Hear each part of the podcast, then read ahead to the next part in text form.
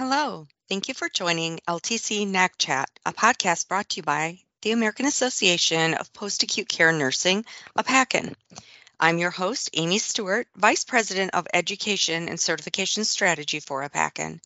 I'm here today with Jessie McGill, a Curriculum Development Specialist with AAPACN, to talk about how nurse assessment coordinators can start preparing for the retirement of Section G. Welcome, Jessie. It's great to be here, Amy. Jessie, this September, CMS released the draft item set that is expected to become effective October 1st of 2023. In this draft, we see many changes that I think we expected after the SNF PPS final rule, but there also seems to be some changes we did not expect. Can you provide an overview of these changes for our listeners? Yes, Amy, and you're absolutely correct. We had uh, many things that we expected to see because of the SNF PPS final rule, such as the addition of the SPADES, which is the Standardized Patient Assessment Data Elements. Now, these are different types of data items that we're going to collect on Medicare Part A residents only. And this added expansions to race, ethnicity, discharge, and entry status, as well as many other items including more detailed information on the start of stay and end of stay when it comes to chemotherapy, oxygen use, and other special treatments, procedures, or programs in Section O. We also saw addition to the MDS for the SNF Quality Reporting Program measure. This again is only for our Medicare Part A residents. And CMS had previously finalized the transfer of health information measures now, there's two different measures that were finalized actually before the COVID 19 pandemic. However, they were placed on hold, and CMS now feels that we are ready to collect this information. So, we'll now see the medication reconciliation on discharge items added to the discharge assessments for our Medicare Part A residents. Again, these were items we expected because they were finalized through the rulemaking process. Now, we also saw some unexpected changes, and this is what we're going to see on the October 1st, 2023 MDS item set. Right now, all we have is that draft item set, but it does show us that in Section N, CMS added to the high risk drug classification, they added additional medications that we're going to collect information on, as well as coding if there was an indication for the use of that medication. So we have not only an expanded drug list, but also we have to look at the documentation to ensure we had an appropriate indication for use within that look back period. Another unexpected change that we saw was also in section O. And I already talked about a few of these things, but in addition to adding the more detailed items we're collecting for the chemotherapy and oxygen for those Medicare Part A residents, there's also going to be a change to the look back periods. So the 14 day look back while not a resident is no longer on the MDS for next October. So when we look at the Section O special treatments, procedures, and programs, we're only going to be looking at while a resident. And the while a resident applies to all payer types. And then for our Medicare Part A residents only, we're going to collect this information on admission, which is during the first three days of the Medicare stay, on discharge, which is those last three days of the Medicare stay, and then again, for all residents, both the Medicare Part A and all other payer types will collect that information for while a resident in the last 14 days. Now, currently, what we have for that section is the look back period during the 14 days and also while not a resident, which would have included any information prior to admitting to the facility. That's going to be gone next October. Another unexpected change is the removal of the optional state assessment or OSA. Now, right now, it is an option in section A0310. If your state requires the OSA or optional state assessment, you can check that and complete that assessment for your state. However, on the draft item set for next October, that option is removed. So again, right now, all we have is the draft nursing home comprehensive item set for next October, but as of right now, OSA is no longer an option for next October. Now, most notably, the retirement of Section G was an unexpected change. And I say unexpected because we did know that CMS was planning to retire Section G, but at some point they did say that they were going to wait two full fiscal years till after the end of the public health emergency of COVID 19 in order to make this change. Now, CMS has since said that we have had enough opportunity to prepare for the removal of Section G, and so they are moving forward with the retirement of Section G and transitioning to Section GG for those items. So we're going to have a few items that we are familiar with in Section G moving over to GG next October.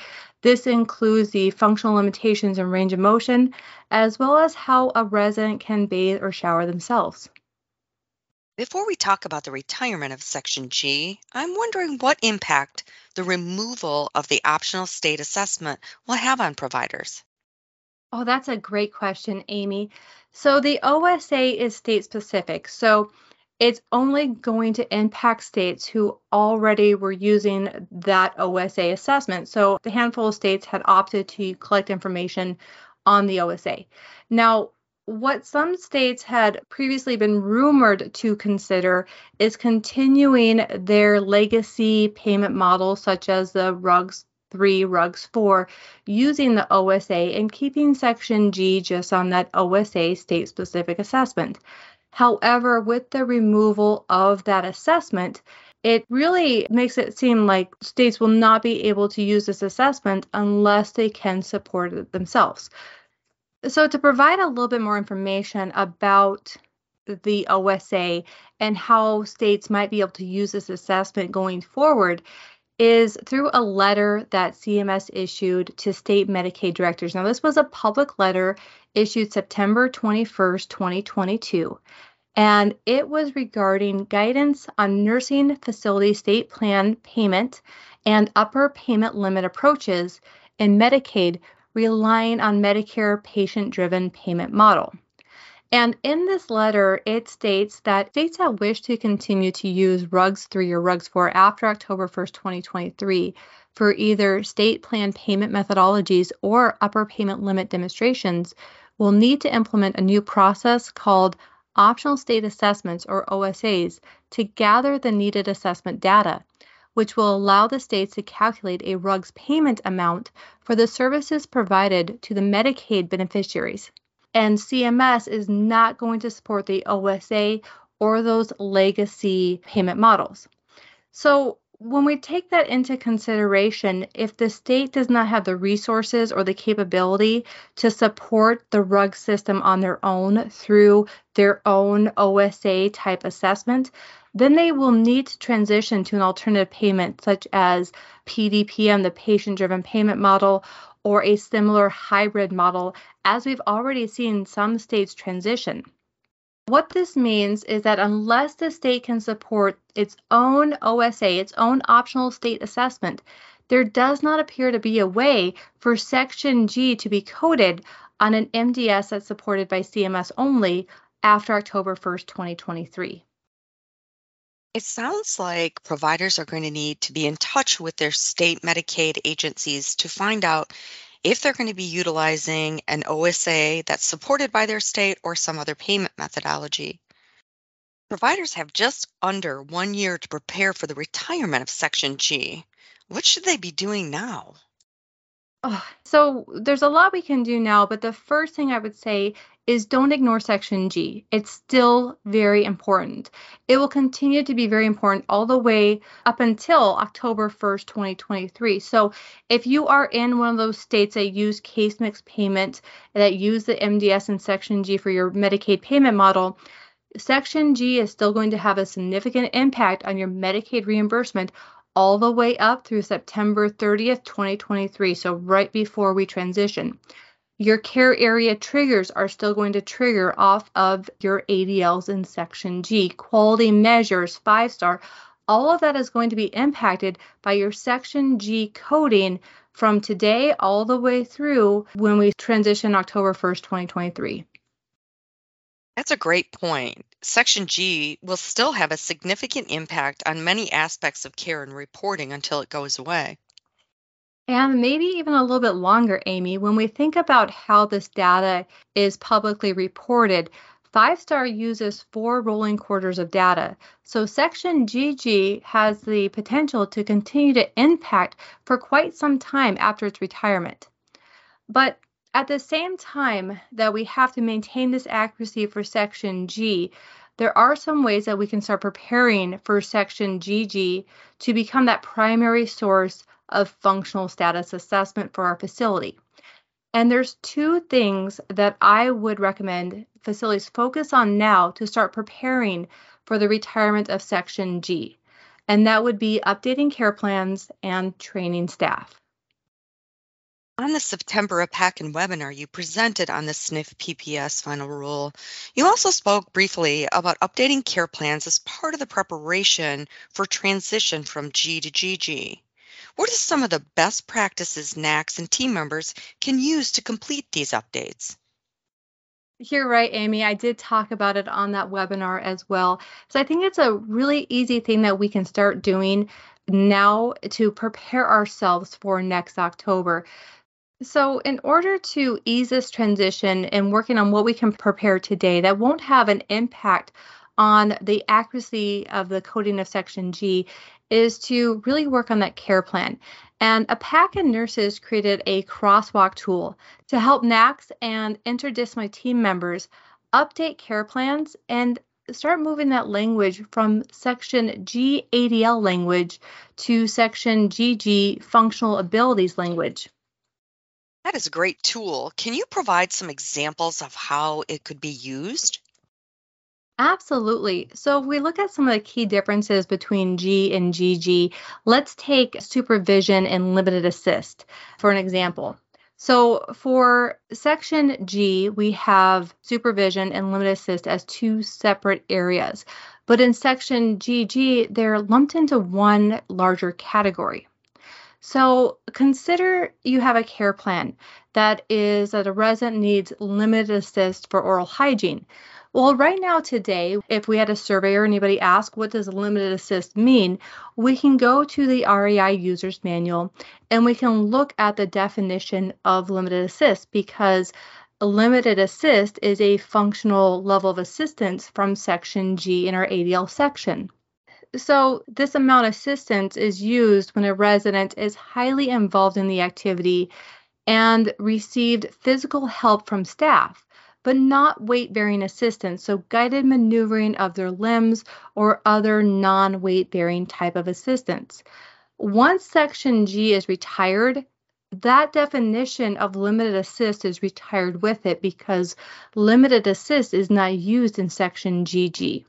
In Section GG, it uses terms for supervision or touching assistance, which is that level, and is defined as when a helper provides verbal cues or touching assist, steadying assist, contact guard.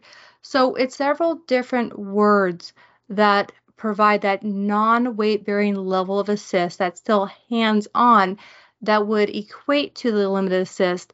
But again, using different terminology that is more in line with what we'll be coded in section G, but also is supported with what we have to use for section G ADLs up until September. So if we say instead of limited assist, that we are using touching, guiding, steadying, or guided maneuvering, one of those terms that is not limited assist but still explains the level of assistance provided will have that care plan that will seamlessly transition from section G ADLs to section GG next October. The free AAPACN tool will help NACs and team members who are updating the care plans identify terms that are specific to the retirement of Section G, such as limited assist, extensive assist, or total dependence, and help them to replace these terms with equivalent terms that are used from Section GG. So I already used that example with the limited assistant oral hygiene and being able to transition that into a more descriptive term that still says the same level of contact, but does not use limited assist, which is specific to section G. That's a great example. I'd like to go back to something you said. You mentioned that total assistance is retiring with Section G. Won't we still have total dependence with GG? Oh, thank you, Amy. And I'm glad you pointed that out so I can add a little bit of clarification. So, total dependence, as we know it for Section G, is going away and it's going to be replaced by dependent in section GG. So a very minor change in the terminology there, total dependence to dependent, um, and really interchangeable. However, the reason I pointed this out is because the definitions change. So I want to make sure that if staff are using total dependence in their care planning terminology, that they're really making sure that it meets the definition of section GG. So in section GG, total dependence or dependent care is coded if the helper does all of the effort, the resident does none of the effort to complete the activity, so that part aligns. But it goes on to add the second part. If the assistance of two or more helpers is required for the resident to complete the activity. So, under section GG, if you need two or more staff to help complete an activity, that is also considered dependent we will need to be very careful when using the term dependent in our care plans after October 1st, 2023. Thank you for that clarification. You also mentioned training staff. How would you recommend training staff at this time? Well, I would definitely do it in a phased in approach. And unless your staff is already familiar with Section GG, I would not recommend training your direct care staff yet. So there's going to be some differences based on your facility setup and what your facility is familiar with. So if you have a predominantly Medicare Part A population, and so you've already trained your nurse aides in section GG because that's the primary functional status assessment tool that you use, then there's not going to be as much of a transition going through October 1st next year. But if you have a facility that relies on Section G ADLs for the majority of your functional documentation. Your direct care staff need to continue to code Section G ADLs accurately for the next almost year, all the way till next October. But what you can do is you can start looking at your nurses who you may need to rely on to help answer the questions about functional assessment for your Medicare residents during those first three days of the admission and the last three days of the Medicare stay.